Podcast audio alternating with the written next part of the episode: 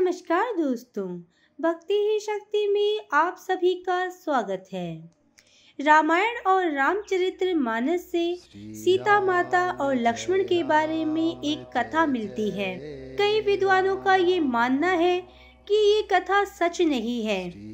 लेकिन ये कथा कितनी सही है और कितनी नहीं, ये तो कोई नहीं जान पाया।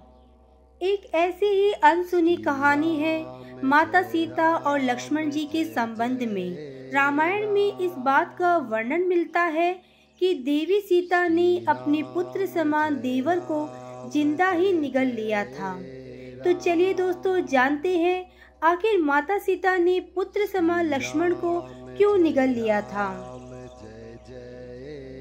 हम सभी ये अच्छे से जानते हैं कि माता सीता अपने देवर लक्ष्मण को अपने पुत्र के समान ही चाहती थी। लेकिन बहुत कम लोगों को ये पता है कि माता सीता ने अपने पुत्र समान देवर लक्ष्मण जी को ज़िंदा ही निगल लिया था। एक कथा में ये वर्णित है, जब भगवान श्री राम रावण का वध करने के बाद अयोध्या वापस आए तो अयोध्या को खूब सजाया गया।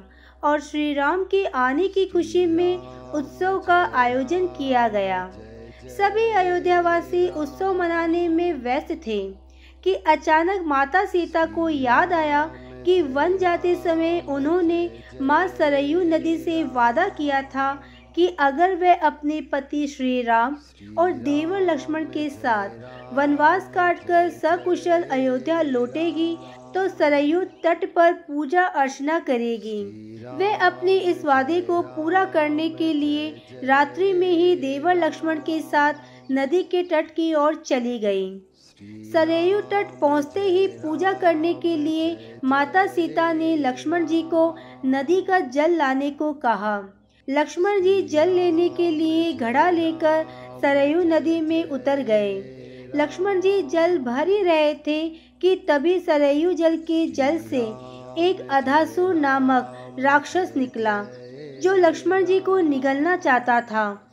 लेकिन माता सीता ये देखकर घबरा गई और लक्ष्मण जी को बचाने के लिए अधासुर से पहले खुद लक्ष्मण जी को निगल गई।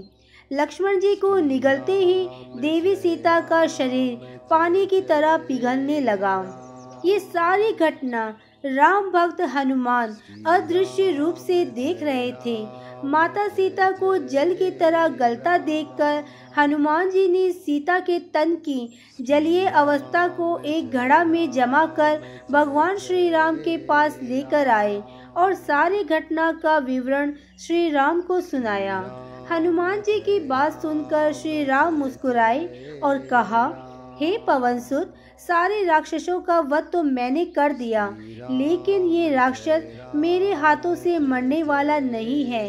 इसे भगवान शिव का वरदान प्राप्त है कि जब त्रेता युग में देवी सीता और लक्ष्मण का शरीर एक तत्व में बदल जाएगा, तब उसी तत्व के द्वारा इस राक्षस का अंत होगा। जब तत्व रुद्रावतारी हनुमान के द्वारा अस्त्र रूप में प्रयुक्त किया जाएगा, वह तत्व रुद्रावतारी हनुमान के द्वारा अस्त्र रूप में प्रयुक्त किया जाएगा। इसलिए हे हनुमान, इस तत्व को तत्काल सरयू नदी के जल में प्रवाहित कराओ।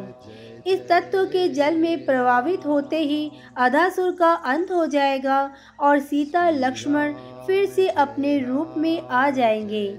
श्री राम की आज्ञा पाते ही हनुमान जी घड़ा लेकर सरयू नदी के तट पर पहुँचे और घड़ा को श्री राम का नाम लेकर सरयू के जल में प्रवाहित कर दिया। प्रवाहित करते ही सरयू नदी में आग की लपटें उठने लगी और इसी आग में जलकर अधासुर का अंत हो गया। अधासुर का अंत होते ही माता सीता और लक्ष्मण फिर से अपने वास्तविक रूप में आ गए। जय श्री राम। आज के वीडियो में बस इतना ही। अगर आपने मुझे अब तक सब्सक्राइब नहीं किया है तो सब्सक्राइब ज़रूर करें। कमेंट और लाइक करना ना भूलें। इसी कामना के साथ कि आप हमेशा खुश रहें, स्वस्थ रहें। नमस्कार।